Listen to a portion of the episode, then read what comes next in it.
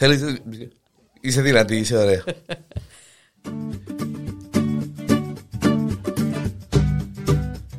Αν θέλεις να σου βάλω την καρέκλα για μένα, να βάλεις το πόδι σου πάνω, δεν έχεις πρόβλημα. Ένα βολευτό, μην ανησυχείς. Καφές με φίλους εδώ στο Porn.com. Ακόμα μία καλή φίλη με το Chine και όχι με καφέ. Δεν έχουμε κανένα πρόβλημα.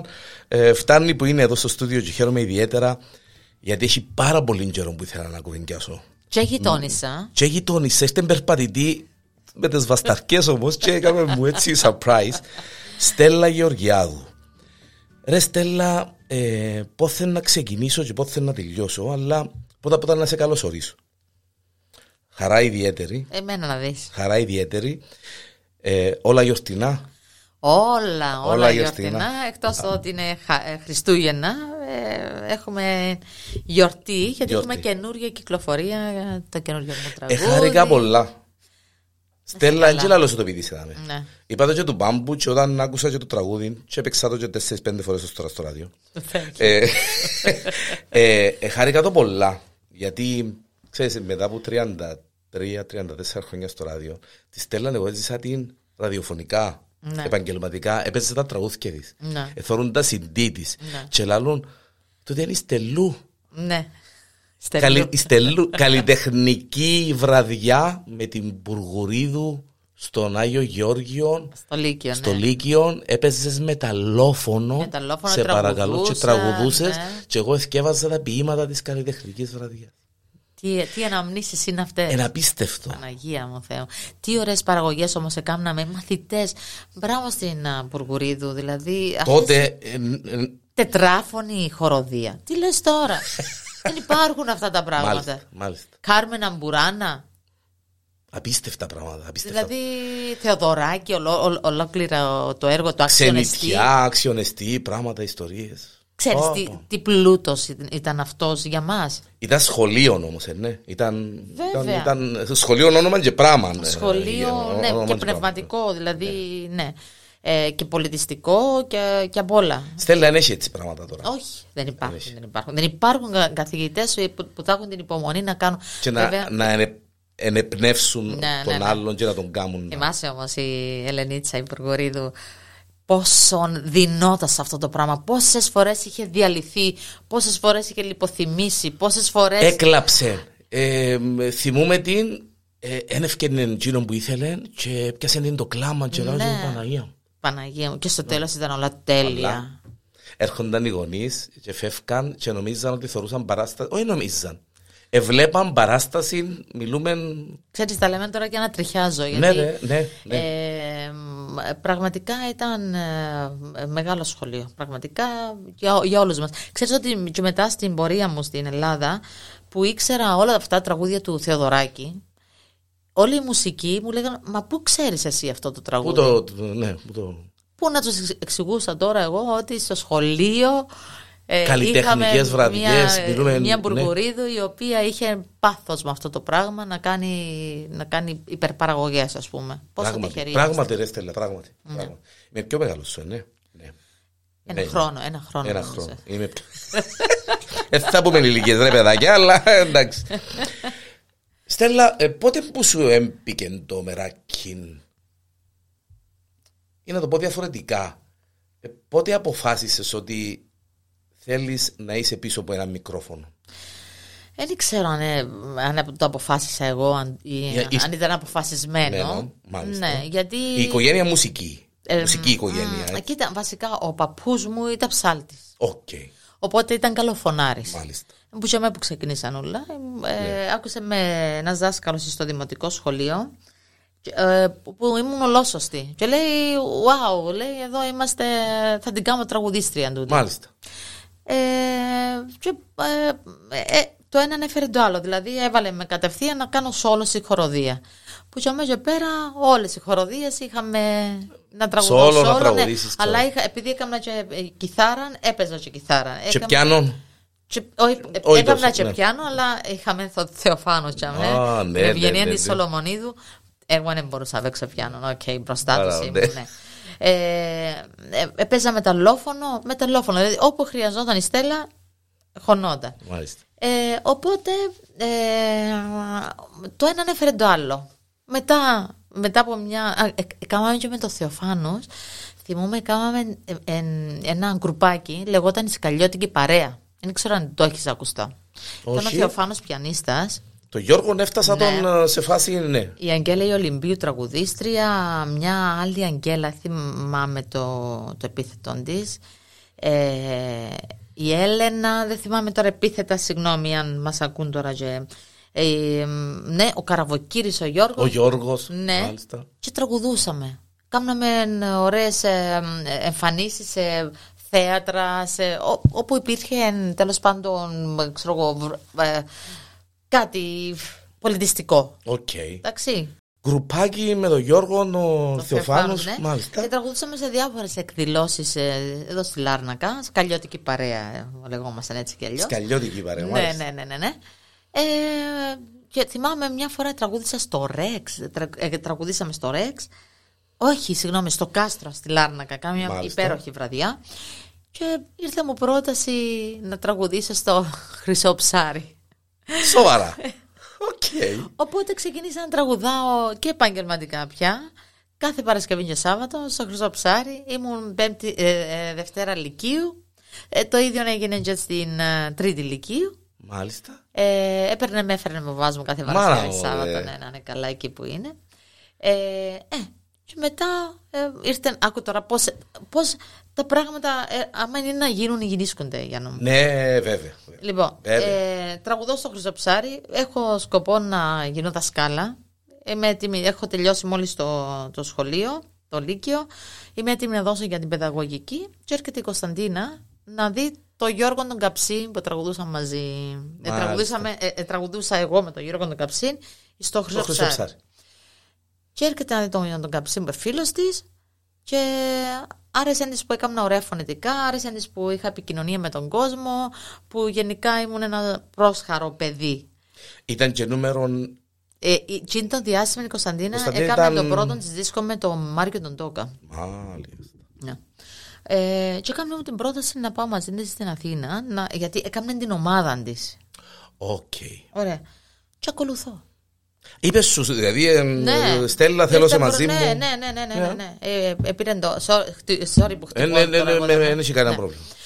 Είπεν του Καψί, πες στην Στέλλα, άρεσε μου, θέλω να έρθει στην Ελλάδα. Και αφού μιλήσαμε και είδα ότι υπήρχε από πίσω μια πολύ ωραία ατμόσφαιρα, γιατί η Κωνσταντίνα ήταν και είναι ακόμα επαγγελματία σοβαρή. Δεν είναι...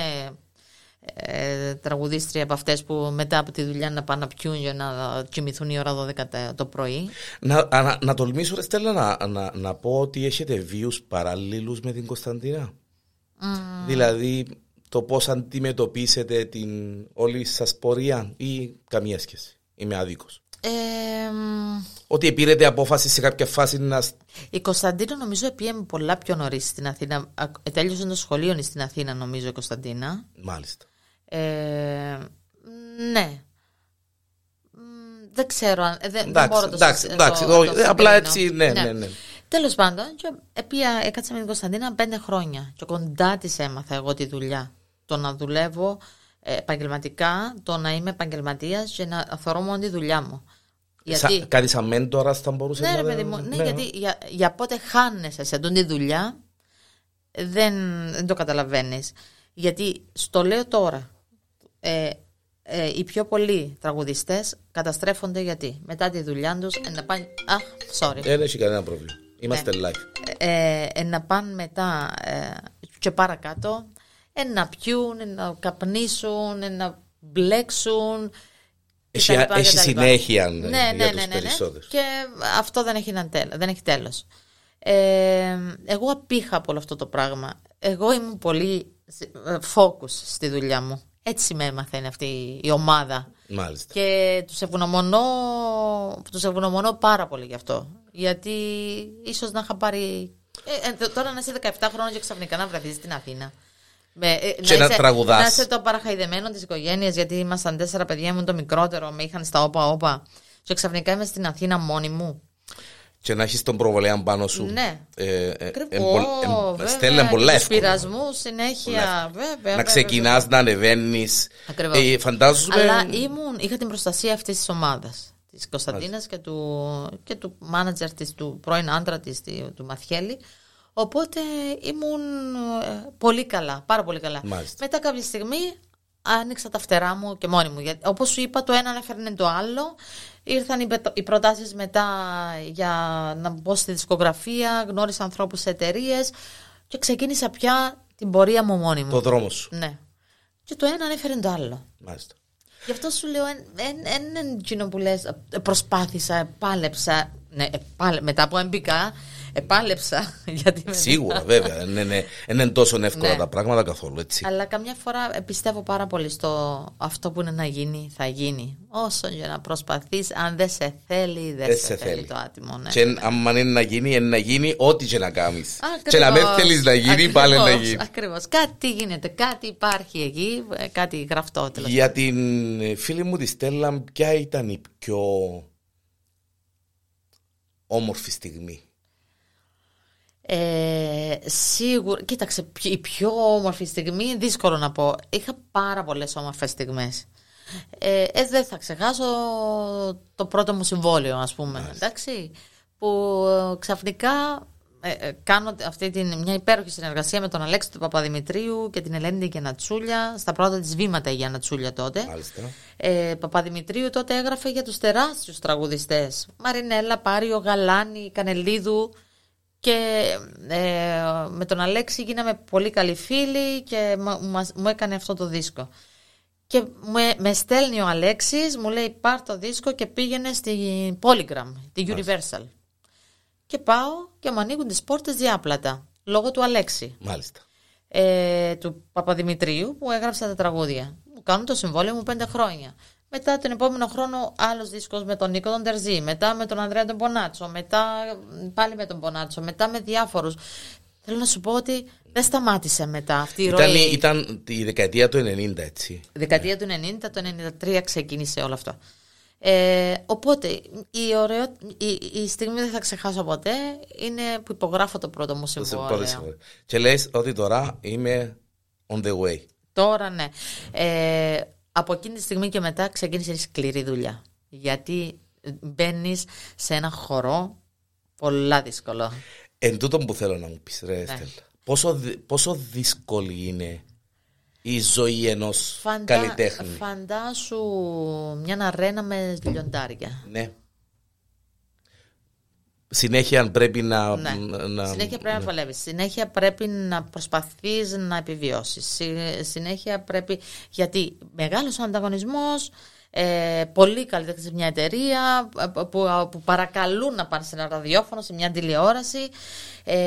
Πρέπει να ενδιαφέρεις, πρέπει να προσέχεις τι λες, πώς ντύνεσαι, που πηγαίνεις, τα πάντα. Με ποιους συναναστρέφεσαι, τα πάντα. Δεν σου συγχωρούνται τα λάθη.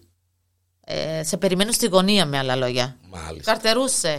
Καρτερούν το λάθος σου. Να κάνεις έναν έτσι και να πούν, να γράψουν η Στέλλα, έτσι, Στέλλα, έτσι, Στέλλα. Καρτερούν το λάθος σου. Στέλλα, έχει πισόπλατες, μασιασκές, δόξα τω Θεώ. Βέβαια, βέβαια. Εντάξει, οκ. Είναι το παιχνίδι τέτοιο. Ξέρεις το ότι έχει τα πράγματα, δεν είναι? Η πρώτη φορά πονά. Έτσι θέλω ονόματα, θέλω έτσι... Η πρώτη φορά πονεί, μετά ξέρεις και προσέχεις, θωρείς συνέχεια και υποψιάζεσαι τα πάντα. Οπότε κάνεις πιο καλές συμφωνίες, πιο αυστηρές συμφωνίες, για να έχεις ήσυχα την κεφαλή σου, αλλά και πάλι γίνονται διάφορα πράγματα. Η πρώτη μεγάλη επιτυχία, το πρώτο τραγούδι... Κοίταξε, μεγάλη, τεράστια, όπως ξέρετε το «Τώρα μου μιλάει», είναι το τραγούδι που με χαρακτηρίζει. Time out, ναι. Εμείς στο playlist του σταθμού ακόμα και παίζεις. Έτσι, παρακαλώ. Ξέρεις πόσα stories λαμβάνω κάθε Παρασκευή Σάββατο που δουλεύουν τα μπαρς, τα μπαράκια. Δεν υπάρχει Παρασκευή Σάββατο που να μην μου στείλουν ένα story από όποια γωνιά του κόσμου. Του κόσμου που παίζουν το «Τώρα μου μιλάει». Γιατί στην Αγγλία. Στην Ελλάδα, εντάξει, Ήταν μια επιτυχία η οποία. Διαχρονική. Μεγάλη τύχη να έχεις ένα τέτοιο τραγούδι. Σαν ραδιοφωνικός παραγωγός, δεν ζήσα το όσο κανένας άλλος. Γιατί ήταν η περίοδος που έπαιζε κάθε μέρα. Ναι. Μα να μην παίξω το τώρα μου μιλάει, μπορούσε να μου. Ξέρεις τι, εγώ παρατηρώ όταν βγαίνω έξω για τυχαίνει ας πούμε, να βάλω το τραγούδι μου. Βλέπεις, ο κόσμος είναι έξω, μιλά, κρατά το ποτό του, γελά κτλ. Πόσο χαίρομαι μόλις πέσει το τώρα μου μιλάει, που βλέπεις όλο τον κόσμο ξαφνικά να τραγουδά. Σταματά να μιλά, σταματά να κάνει οτιδήποτε και τραγουδούν. Για μένα αυτό είναι τόσο μεγάλη ικανοποίηση. Έχει μια ιδιαιτερότητα. Παίρνεις πίσω στο χρόνο. Έχεις θύμησες, έχεις. Δηλαδή, τώρα μου μιλάει, εγώ και θυμούμαι μέχρι και σε πώς ήταν ο σταθμός, ποιοι ήταν οι συνάδελφοί μου τότε. Ξέρεις, τα τραγούδια, ξέρεις το πολύ καλά. Είσαι ένας καλλιτέχνης, είσαι ένας τραγουδοποιός που τα τραγούδια συνδέουν μας με ιστορίες. Ακούμε έναν τραγούδι και να λέμε. Θα με ερωτεύτηκα, θα με έκλαψα, θα με χάρηκα, θα με έκαμα, θα με. Έτσι, έτσι ακριβώς. Λοιπόν, αυτό το τραγούδι με τρόμαξε λίγο. Όπα. Άκου να δεις. Ξύγα μου το τούτο. Άκου τώρα να δεις τι γίνεται. Κυκλοφορεί Μάρτιο το τραγούδι μου. Ο δίσκος λέγεται Αποφασισμένη. Μάλιστα. Και ποντάρουμε πάνω στο Είμαι Αποφασισμένη το τραγούδι. Το τραγούδι. Μπράβο. Είμαι Αποφασισμένη. Μπράβο, μπράβο. Λοιπόν, τσουλάει, λίγο τσιλά το Είμαι Αποφασισμένη. Και μετά κάνουμε και το τώρα μου μιλάει, αλλά κάναμε το ας πούμε το βίντεο κλιπ, αλλά έτσι για να υπάρχει, ξέρεις. Και φεύγω, πάω για συναυλίες στην Αμερική με τους Διονυσίους, Στέλιο και Άγγελο. Okay. Στα μισά λοιπόν της περιοδίας μας, παίρνουν με τηλέφωνο η εταιρεία μου. Μου Στέλλα, γύρνα επιγόντως πίσω. Το τώρα μου μιλάει είναι top, μέσα στα top όλα το ραδιοφόνο. Σε ψάχνω από όλες τις εκπομπές. Άντε ρε τώρα, σιγά τώρα περιπέζεται με. Σιγά τώρα που να παρατήσω στις συναυλίες στην Αμερική. Ξέρετε, στην Αμερική έχεις συμβόλαιο, με ρήτρες κτλ. Λέω δεν γίνεται παιδιά. Κάθε μέρα να με παίρνουν Στέλλα, σε θέλει κορομιλά. Να βγεις στο. Ποια ήταν η εκπομπή, στον Μπράβο. Στέλλα, σε θέλει ο Τάδες. Παντού. Λέω δεν γίνεται. Τέλος πάντων, μη στα απολογώ, γυρίζω όταν πρέπει να γυρίσω και φτάνω στο αεροδρόμιο στην Αθήνα. Με το που φκαίνω λοιπόν, παίρνω ταξί από το σπίτι μου και μέσα στον δρόμο και περνάει ένα αυτοκίνητο από δίπλα και είχε στη διαπασόν το τώρα μου μιλάει.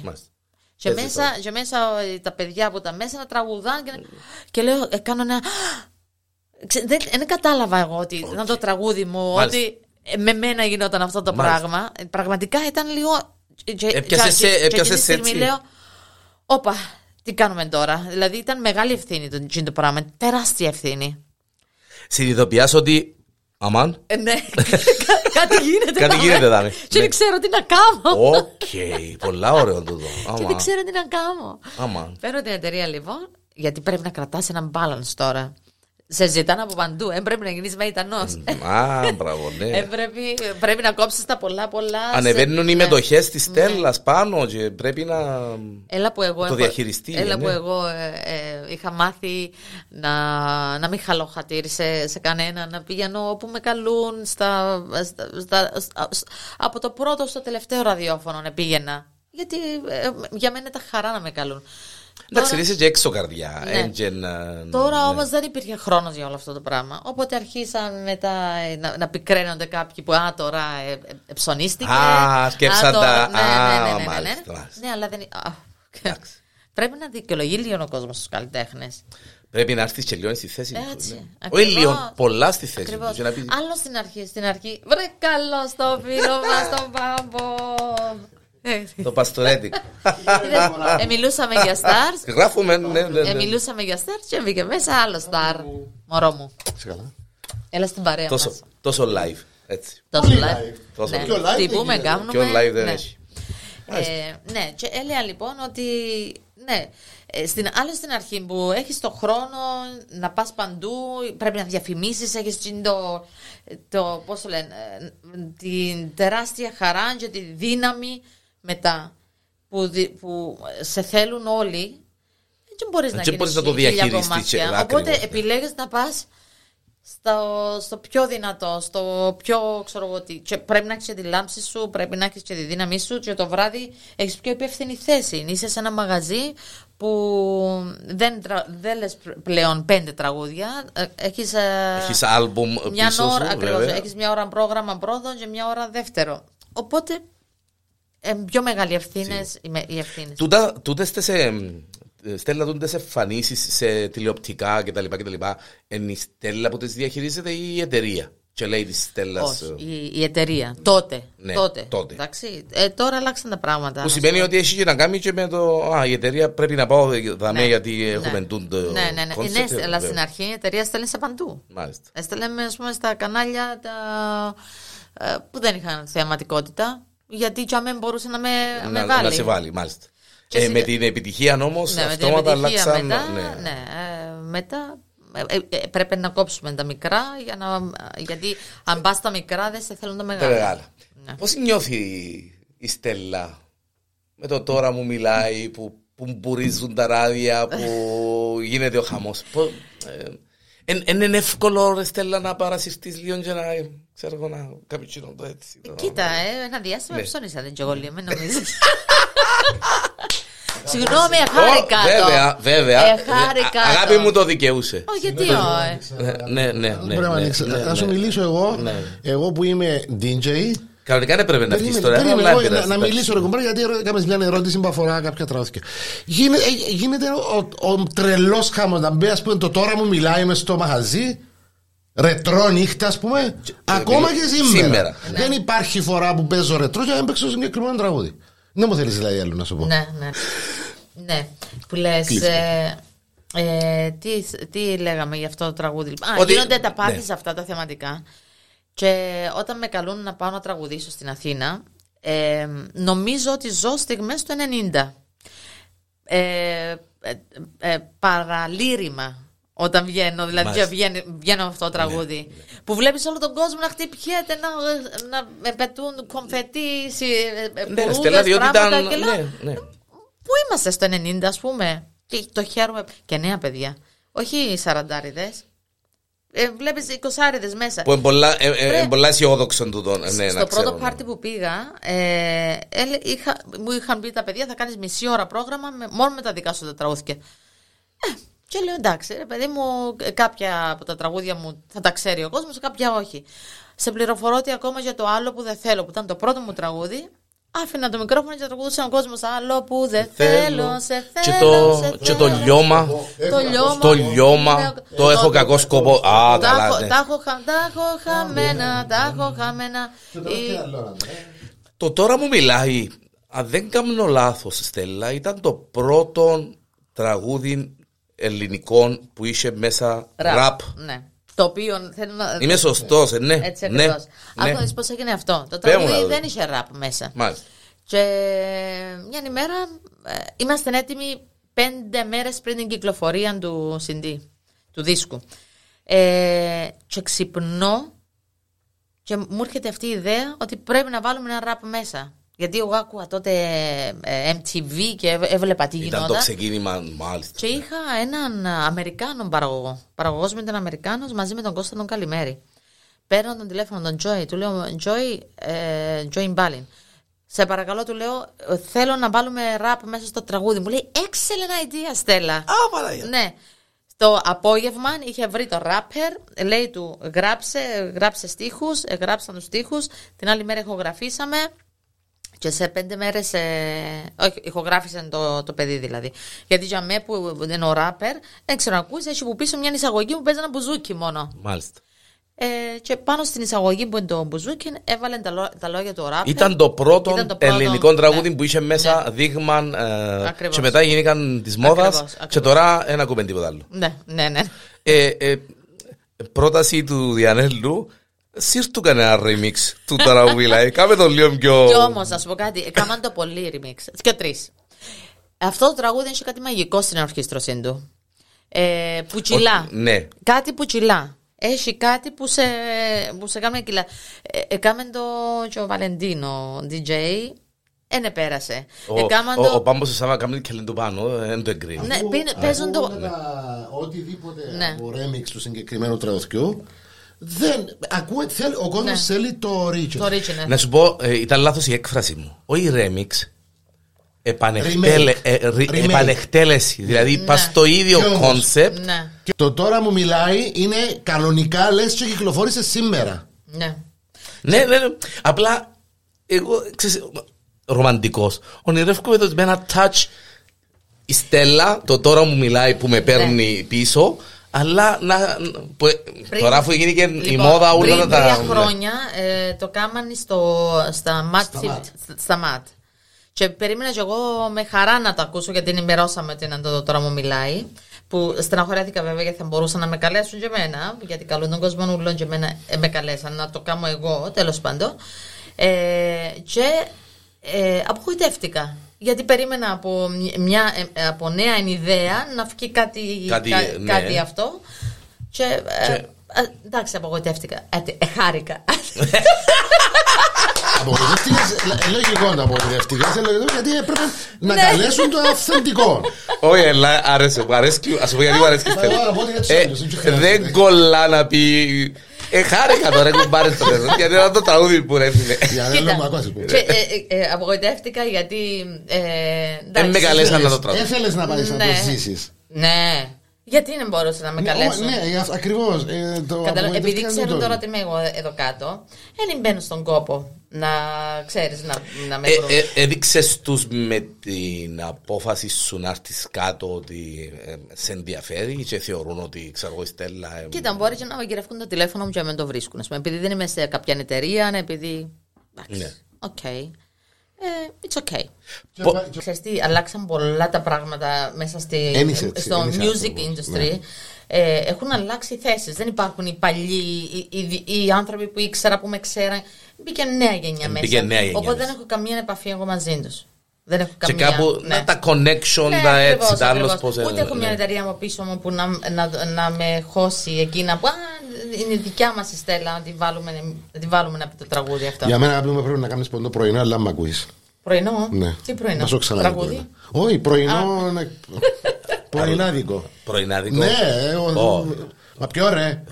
Τα είδης, αλλά όχι. Μα ποιο να πάει η μέρα μου έτσι. Ξέρω, μπορώ να κάνω έτσι πράγματα. Αναλωθεί σε άλλα πράγματα. Θα κάνω μια εκπομπή, μπαμπο μου, θα ήταν ταξιδιωτική εκπομπή.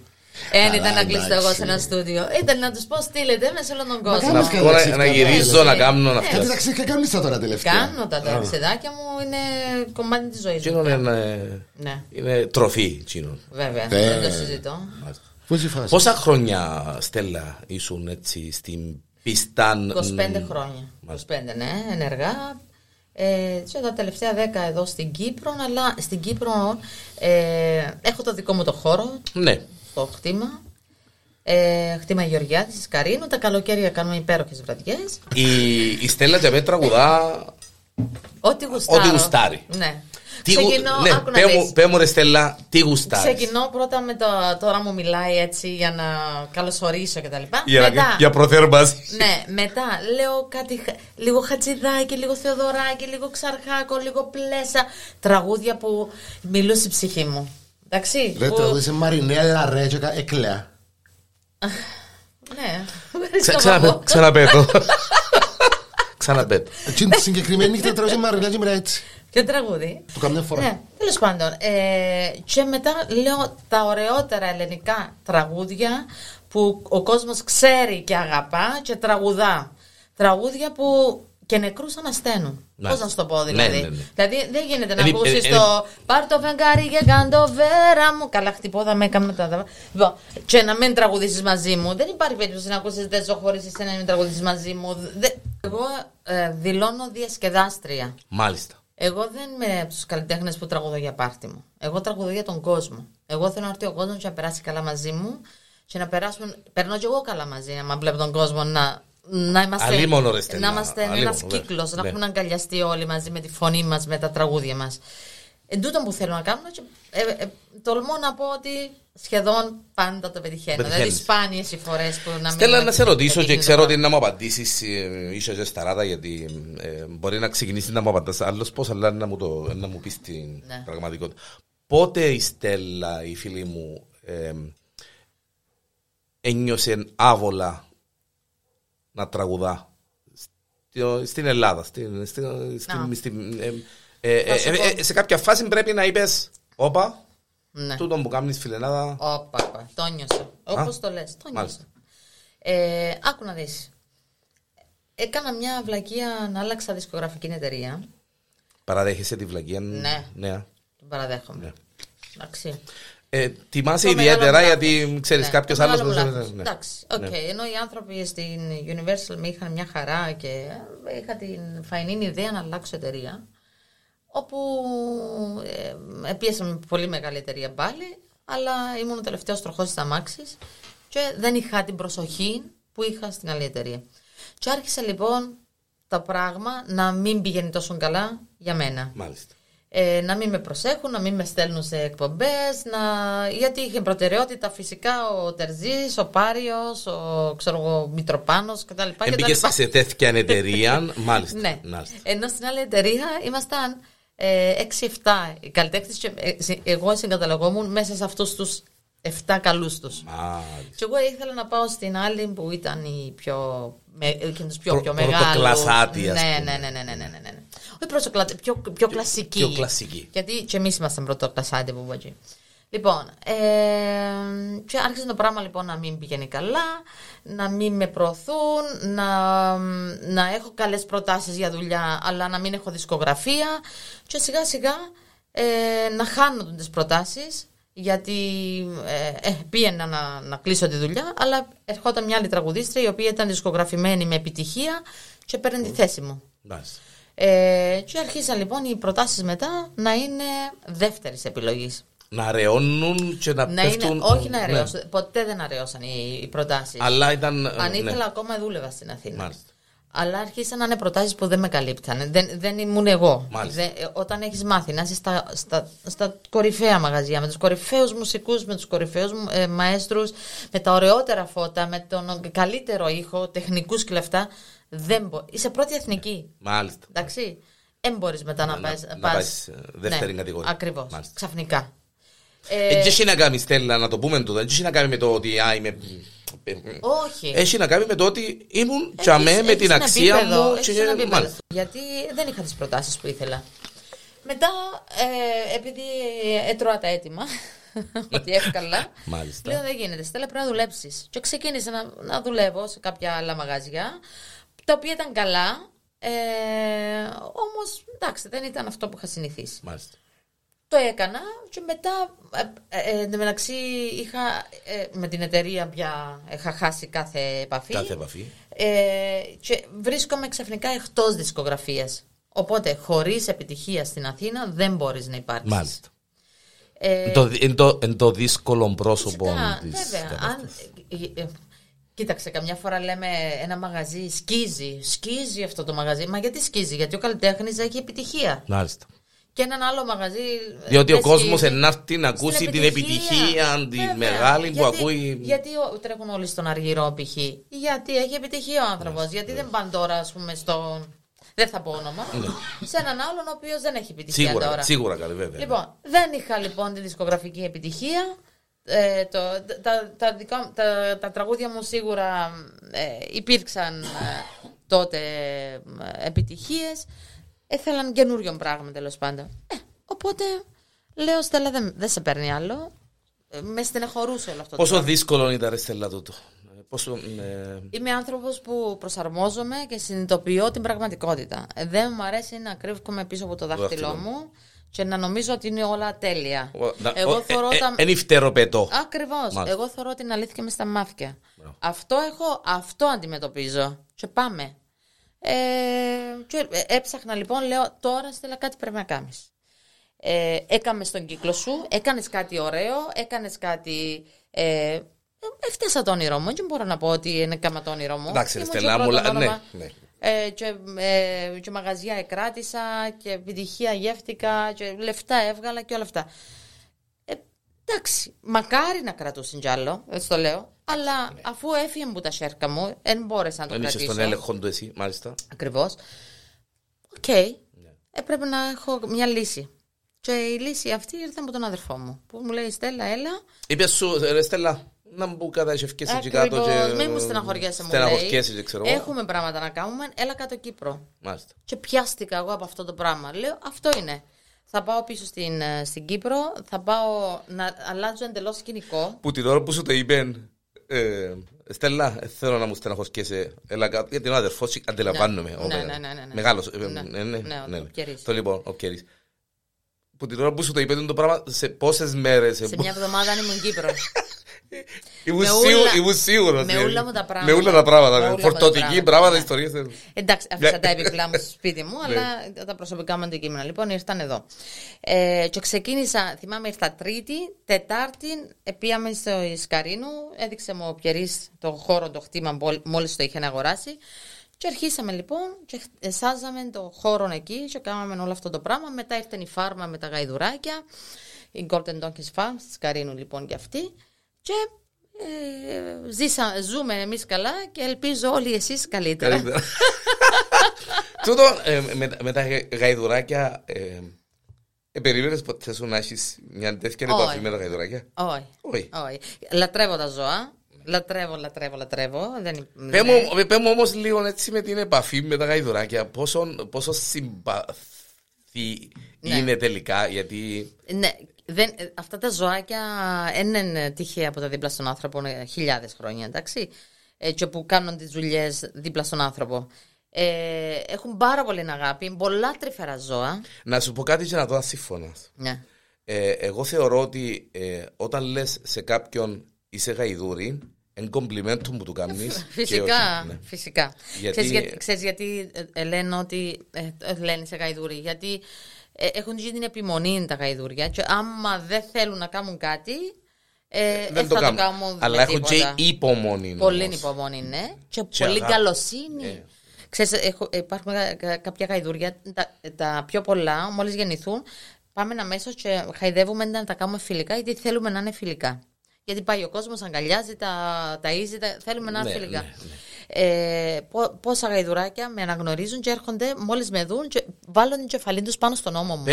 Και κάνουν κάτι αγκαλιές τρελές. Εντάξει, δεν το κάνω κάθε μέρα το πράγμα, αλλά όταν είμαι στα down μου, φορώ παλιόρουχα και πάω στη φάρμα και μπαίνω μέσα. Βάλω και ποντοντές γαλότσες, ποντοντές ποδίνες. Και μπαίνω μέσα και κάνω αγκαλιές. Δεν μπορείς να φανταστείς πώς βγαίνω από τη φάρμα. Άλλος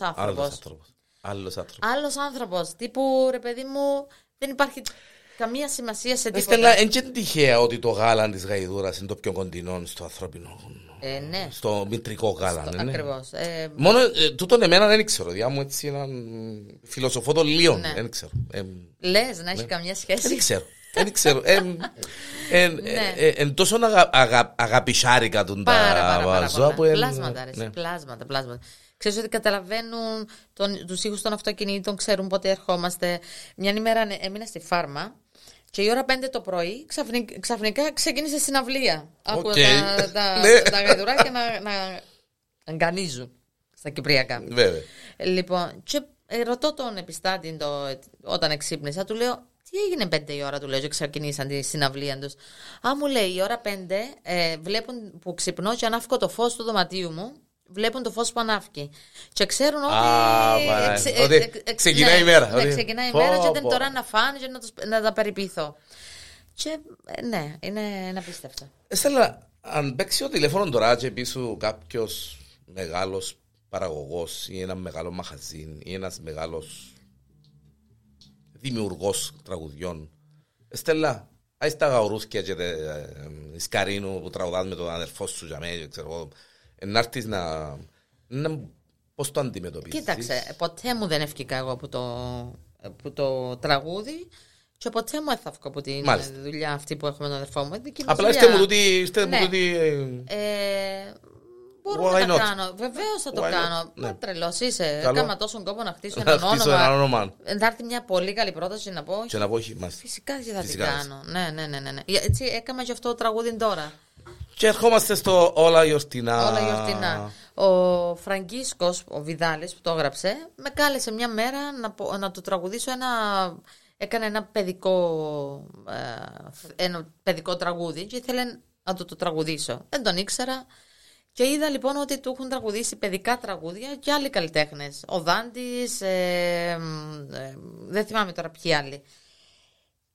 Και έβγαλε πολύ ωραίο αποτέλεσμα. Και λέω, γιατί όχι, ας το κάνω. Ακούω το τραγούδι του λοιπόν το παιδικό και του λέω, ρε εσύ, τα τραγούδια σου έχουν τέτοια χαρά που μου κάνουν Χριστούγεννα. Και του λέω, πάντα ήθελα να πω ένα χριστουγεννιάτικο τραγούδι. Και έμειναν για μένα το πράγμα. Δεν είχες πει ποτέ χριστουγεννιάτικο τραγούδι. Και τώρα το Σεπτέμβρη παίρνει με τηλέφωνο και λέει μου, άκου αυτό το τραγούδι, έστειλε μου το. Το χριστουγεννιάτικο μου λέει που είχες επιθυμία να μπεις. Εγώ λέω τώρα που το θυμήθηκε. Ναι. Και βάλω το να το ακούσω και μόλις το ακούω χαμογελώ. Μου έκανε κάτι. Ένιωσα Χριστούγεννα, ένιωσα χαρά, ένιωσα παιδί, ένιωσα. Θέλω να σου πω κάτι που πάρ' το όπως θέλεις. Κομπλιμέντου σίγουρα είναι, αλλά πάρ' το όπως θέλεις. Από την πρώτη φορά που το άκουσα με τον Παμπών και ραδιοφωνικά που το άκουσα, που μόνος μου και έδωσα το του κόσμου, ήταν σαν να και τραγούδισες το πριν 5 χρόνια. Ακούστηκε μου διαχρονικό, ακούστηκε μου. Christmas classic. Δεν ξέρω. Μακάρι. Εν τούτο που είπαμε και στο podcast. Ναι. Εν τούτο που είπαμε και στο podcast. Ότι θεωρώ ότι είναι ένα τραγούδι που θα ακούγεται για τα επόμενα Χριστούγεννα. Δηλαδή, πώς περιμένουμε Χριστούγεννα να ακούσουμε το Jingle Bell, θα περιμένουμε να ακούσουμε. Ναι, παιδί μου, τη Δέσπινα Βανδί το Χριστούγεννα και τη Αντζή Αμίου το έτσι. Happy Φως, Χριστούγεννα, γιορτή. Είμαι χαρούμενος, γιατί ρε παιδιά, αν μη τι άλλο, έχουμε αυτά τα Χριστούγεννα να χαιρόμαστε. Και επειδή θέλω να σε κάνω να γελάσεις, γιατί αν πας σε θέλω να γελάσεις, θυμούμε τότε κάτι τεχνικές βραδικές και ξέρω εγώ τι. Εν τέλος τα κατάφερες ξανά, πέμπουμε. Ήρθες με τις βασταρκές και έφτιαξε την ανεμόσκαλα. Λοιπόν, να γελάσετε και να κλάψετε μαζί. Πέμπω το κουτσαντήρι που μου είπες προηγουμένως και φίστηκα. Λοιπόν, φγαίνω από τη θάλασσα 11 του Οκτώβρη. Και πάω να μπω στο αυτοκίνητό μου και στραβοπάτησα. Στραβοπάτησα λοιπόν. Και πάω στο νοσοκομείο, έσπασα το δεξί μου ποδαράκι. Βάλα μου το στο γύψο. Έρχομαι σπίτι μου. Έτσι πήραξε με να σου πω την αλήθεια. Είχα οργανωμένο κιόλας ταξίδι να πάω στη Σεούλ, στην Κορέα. Λέω του γιατρού, γιατρέ, εγώ να πάω με τις βασταρκές μου να πάω. Τώρα με ο γιατρός λέει μέσα του ο γιατρός. Δεν πάει καλά. Λέω του θα πάω. Μου λέει να δυσκολευτείς, αλλά άμα το λέει ψυχή σου να πας. Τέλος πάντων, φτάνω σπίτι και πάω να μπω σπίτι μου, αλλά δεν ήθελα βοήθεια, γιατί μπορώ μόνη μου. Έτσι, έχω και μια περηφάνεια. Και έκανα κουτσαντήρι για να μπω σπίτι μου με το καλό μου το ποδάρα και το αριστερό. Μα έχω να κάνω κουτσαντήρι που 8 χρονών. Κατάφερα όμως και έκανα 10 επιδηματάκια. Είναι σπουδαίο κατόρθωμα. Φτάνει που τα κατάφερες τα 10. Στο 10, στο 11. Στο 10 και μισό. Πέσα κάτω παιδιά βάλε. Και νιώθω ότι έσπασα και το άλλο. Και ξανά όπως ήμουν, ναι, γύρισα πάλι πίσω στο νοσοκομείο. Θερήμα ο γιατρός μου λέει, μα τώρα σε έσασα, είναι που ξαναέρθες. Είπα να ξανάρθω. Δείχνω του λέω και το άλλο. Μου λέει τι. Μου λέει τόσα χρόνια γιατρός μου λέει δεν με ξανατυχεί τέτοια πράγματα. Αλλά λέει ήταν κυκλοφορημένο αναπηρικό. Έτσι. Όχι, αφού εδώ δεν παίρνεις βασταρκές. Δεν ξέρω, δεν με πέτυχες καμιά φορά εδώ με το αναπηρικό να πηγαίνω για φυσιοθεραπεία. Ναι, πηγαίνω δίπλα στο. Εντάξει, να πω στον κόσμο ότι η Στέλλα ήταν περπατητή γιατί εγκοινώνησα τόσο καλά. Και το άλλο, εκτός που το εγκοινώνησα η Στέλλα.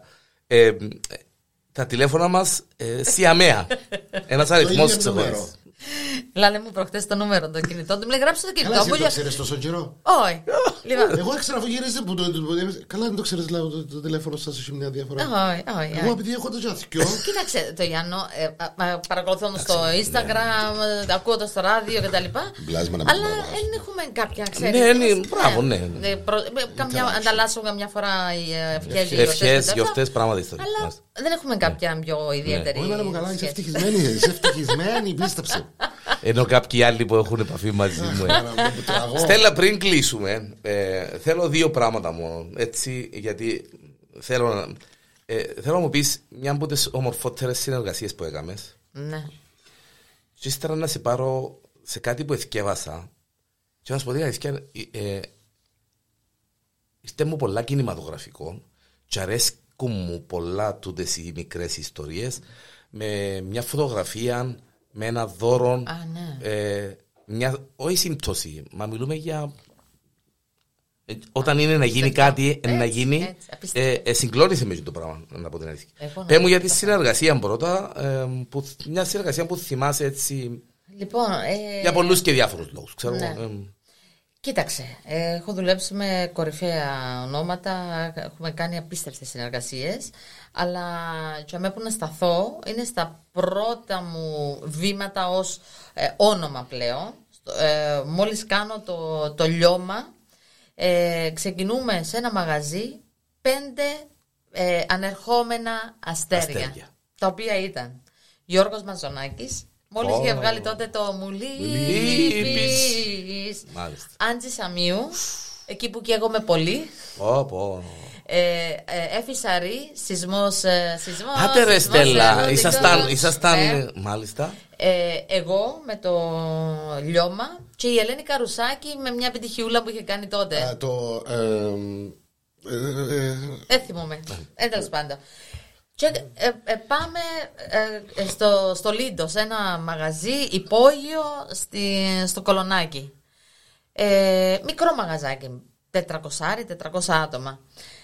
Και κάνουμε μια υπέροχη αφίσα που γέμισε η Αθήνα με αυτήν την υπέροχη αφίσα. Ήταν τύπου Αρμάνι, από κάτω φορούσαμε όλοι τζιν και από πάνω ήμασταν γυμνοί. Και είχε μιλήσει όλη η Αθήνα. Ναι.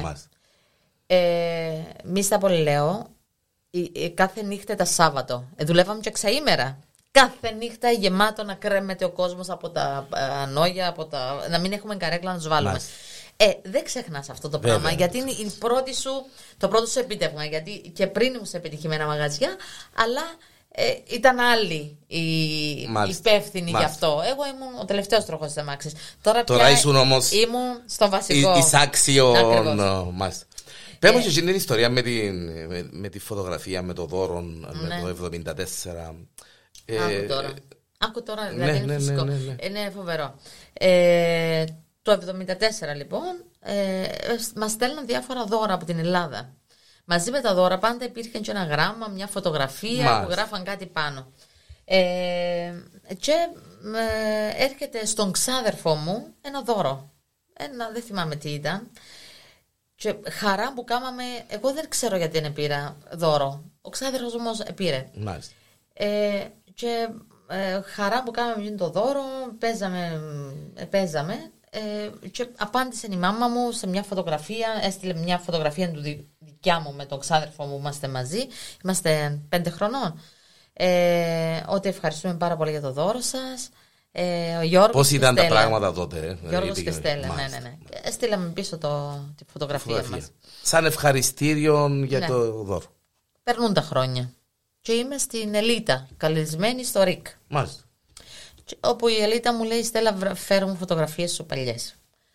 Και τις παίρνω φωτογραφίες μου παλιές, μεταξύ αυτών και αυτή τη φωτογραφία που είμαι παιδάκι στο δημοτικό σχολείο. Ναι. Τι δείχνει η Ελίτα. Το ΡΙΚ πιάνει στην Αθήνα. Και έχω μια παθολόγο, τη Μαρία, η οποία πάω λοιπόν να με δει. Και μου λέει: Ρε Στέλλα, θέλω να σε ρωτήσω κάτι.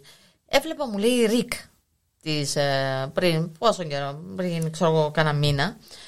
Και είδα μια φωτογραφία, μου λέει, που μόλις την είδα θυμόμουν ότι κάπου την έχω ξαναδεί τη φωτογραφία. Και ψάξα, μου λέει, μέσα στα συρτάρια μου. Και βρήκα, μου λέει, την ίδια φωτογραφία. Έχω την κι εγώ, μου λέει. Και κοίτα, και φκάλετε από τη συρτάρι της. Και δείχνει μου. Κι εγώ ανατρισιάζω κάθε φορά μου το λέω. Αφού είναι κινηματογραφικό του. Και δείχνει μου φωτογραφία και δείχνει μου τα γράμματα της μάμας μου πίσω που γράφει: Ευχαριστούμε πάρα πολύ για το δώρο σας, Στέλλα και Γιώργος. Και έχουμε πάθει σοκ. Οι γονείς της Μαρίας ήταν που είχαν στείλει το δώρο. Ναι, και η Μαρία σαν παιδάκι, ναι. Κοίταξε πράγματα, κύριε. Ναι. Μάλιστα. Και λες, εντάξει, okay, μικρός ο κόσμος, κατάλαβα τη μεγάλη αξία που έχει να βοηθούμε τους ανθρώπους, τα παιδιά που είναι τα θύματα ενός πολέμου. Πόση χαρά είχαμε πάρει εμείς που έγινε το δώρο, που ήρθε η μέρα τελικά που μπορέσαμε να ευχαριστήσουμε αυτούς τους ανθρώπους πραγματικά. Όλα γιορτινά, γιατί είναι όλα γιορτινά για τη φίλη μου τη Στέλλα, και να είναι όλα γιορτινά, φιλενάδα. Και για σένα. Το βίντεο κλιπ έγινε. Το βίντεο κλιπ έγινε προχθές. Δείχνει τα πόθια σου, εντάξει, ξέρουμε. Όχι, δεν δείχνει τα πόθια. Έχει πολύ πλάκα. Έχω κάτι φωτογραφίες που είμαι, όταν γίνεται το γύρισμα, είμαι μες στη χαρά, μες στην ενέργεια. Και μετά κάτι φωτογραφίες που είμαι στον καναπέ με τα πόθια. Με τα πόθια πάνω. Και με το. Ωραία. Πότε κυκλοφορά το βίντεο? Το βίντεο κλιπ θα κυκλοφορήσει σε λίγες μέρες, ελπίζω τέλος της εβδομάδας. Okay. Ναι, το έχει κάνει ο Θεοδόσης ο Οικονομόπουλος. Οικονομίδης, συγγνώμη. Θεοδόσης Οικονομίδης. Θέλω να πω ένα μεγάλο ευχαριστώ. Βέβαια. Στην Quality, στην όμιλο εταιρεία Quality, γιατί είναι η εταιρεία που στηρίζει όλο αυτό το project. Μάλιστα. Είναι η εταιρεία που δεν στηρίζει μόνο αυτό το project, γενικά στηρίζει και τον πολιτισμό και τον αθλητισμό. Και από την πρώτη στιγμή που απευθύνθηκα και ζήτησα τη βοήθεια τους, τη στήριξή τους, ήταν δίπλα μου σε κάθε δευτερόλεπτο. Και πολύ σημαντικό αυτό το πράγμα. Αν θέλουμε να υπάρχει πολιτισμός αυτή τη στιγμή, που δυστυχώς όπως είναι τα πράγματα, το τελευταίο πράγμα που κοιτάζει ένα κράτος είναι τον πολιτισμό του. Ο οποίος ο πολιτισμός είναι ο στήλος ενός. Η κολόνα. Ακριβώς. Και να μου πεις τώρα πολιτισμός, σαν χριστουγεννιάτικο τραγούδι, ναι, είναι ένα τραγούδι. Το τραγούδι είναι χαρά. Να δώσει χαρά, να δώσει. Το τραγούδι είναι ψυχοθεραπεία. Ακριβώς. Λοιπόν, και εκτός αυτού, τα έσοδα από τα δικαιώματά μου θα πάνε για το ένα όνειρο, μια ευχή. Μάλιστα. Αυτή είναι η Στέλλα που ξέρω. Λοιπόν. Δεν είχα καμιά αμφιβολία, εντάξει. Ναι. Οπότε, κατεβάζοντας το τραγούδι από το iTunes και από άλλες εφαρμογές, το οποίο στοιχίζει μόνο 0,99 cent. Από αυτά τα λεφτά, λοιπόν, τα δικαιώματα που έχω εγώ ως τραγουδίστρια θα πάνε για το ένα όνειρο, μια ευχή. Και εντάξει, σίγουρα είναι πολύ εύκολο να το ακούσουμε στο YouTube ένα κομμάτι, αλλά εάν στηρίξουμε κιόλας για έναν καλό σκοπό, είναι ακόμα καλύτερο. Μάλιστα. Και έναν τελευταίο, ρε Στέλλα, γιατί είστε μου τώρα έτσι στο διαλόγο, η μάμα πώς αγκάλιασε την πορεία της Στέλλα? Η μάμα στην αρχή ήταν πολλά διστακτική. Ξέρω την μανούλα, θωρώ την στην εκκλησία. Ναι. Έχω μεγαλώσει λοιπόν σε ένα πολύ αυστηρό περιβάλλον, της εκκλησίας κτλ. Αν θέλεις απαντάς μου τώρα. Όχι, δεν είναι πρόβλημα. Μου έδωσε. Η μάνα μου έχει πολύ σπουδαίο ρόλο στη ζωή μου, γιατί μου έδωσε κάποιες αρχές. Εάν δεν υπήρχαν αυτές οι αρχές μες στο μυαλό μου μόνιμα, μπορεί να είχα τραβήξει. Μπορεί να μην μιλούσαμε τώρα. Ακριβώς. Για τούτα όλα που είπα. Στην αρχή λοιπόν ήταν διστακτική. Μετά βλέποντας ότι είχα πάρει πολύ σοβαρά αυτή τη δουλειά και ότι ήμουν δοσμένη. Έκαμες την ως το σημείο που έπρεπε να την κάνεις. Μάλιστα. Και είδαν ότι δίνομαι και ότι δεν παίζω. Δεν πήγε και κάτω για να ξενυχτώ. Πήγα για να δουλέψω, για να πετύχω πράγματα. Το αγκάλιασε. Μετά ήταν η θαυμάστριά μου, ας πούμε. Όμως αυστηρή. Ναι, είμαι απόλυτα σύμφωνος. Δεν έπρεπε να πεις αυτό. Στέλλα, άλλη φορά θα πεις έτσι πράγμα. Μάνατζερ, κανονικά. Ναι, αλλά Στέλλα, εν τους ανθρώπους που θέλουμε στη ζωή μας. Ναι, σίγουρα. Ναι, διότι ξέρεις ότι οι άνθρωποι να σου το πούν πραγματικά, όχι να σου το πούν γιατί μπορεί να. Εντάξει, η μάνα είναι μάνα, σίγουρα, αλλά. Άσε για τα ρούχα μου. Μου αρέσει και έτσι που ζητήνεσαι. Να βάλεις κάτι πιο σοβαρό. Να μου ήταν τούτο που εφόρησες στο cover, το τάδε. Άμα δεν θέλω κανένα πιο σεξι, να ντρέπεσαι. Και το τεκολτέλα που ήρθε. Ξέρεις, η μάνα με βοηθήσεις που κάνουν το. Λακουίτ. Λατρεμένη. Στέλλα Γεωργιάδου, Καταχάρηκα τη συνέντευξη. Δεν ξέρω πόση ώρα πήγε και δεν σπάσαμε. Όχι συνέντευξη, την κουβέντα μας, συγγνώμη. Τον καφέ μας με το τσάι. Το μόνο μέλανο σημείο είναι τούτος που είστε τα μέρα, αλλά μας πειράζει. Ο σύνδεσμός μας. Αφού ξέρει, είναι αγάπη. Και την επόμενη μας συνάντηση να είναι πιο σύντομα και θα είναι και βίντεο podcast. Άντε, μπράβο, ανυπομονώ. Πόρμες άβα αυτή και ξέρω εγώ. Και σπασμένο πόδι. Ενάρτω εγώ στο υπόμενο. Όχι, στα βίντεο podcast. Στα βίντεο podcast δεν μπορώ. Στα βίντεο podcast δεν μπορώ να σε φέρνω, γιατί μια περιουσία οι κάμερες μας. Να μας τα κρούσεις όλα και να... Βάλε όλα γιορτινά. Να βάλω όλα γιορτινά. Να το βάλω. Όλα γιορτινά. Ναι, είμαι πανέτοιμη. Όλα γιορτινά. Άμρος. Χριστούγεννα ήρθαν μωρό μου, είσαι τ' αστέρι, είσαι το φως μου. Μαζί σου μόνο είναι όλα γιορτινά.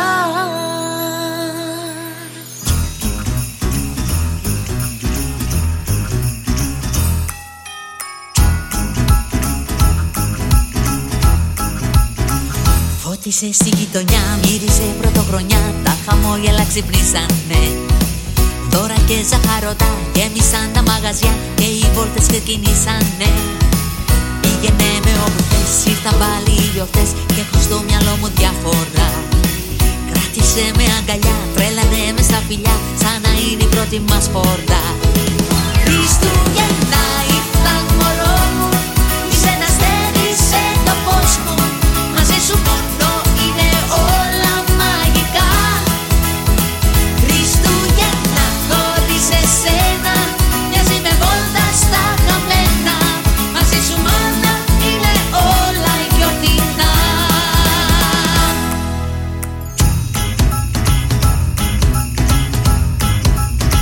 Σ' ένα άσπρο σκηνικό έγραψα το σ' αγαπώ και το στόλισα στο τσάκι μου.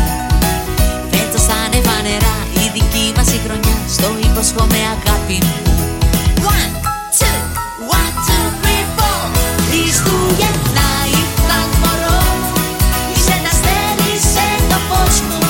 Μαζί σου μόνο είναι όλα μαγικά. Χριστούγεννα χωρίς εσένα μοιάζει με βόλτα στα χαμένα. Μαζί σου μάνα είναι όλα γιορτινά.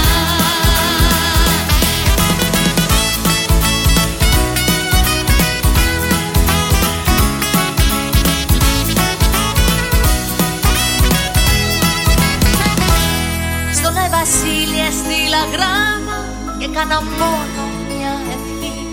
Δεν ζήτησα κανένα θαύμα, φτάνει να είμαστε μαζί.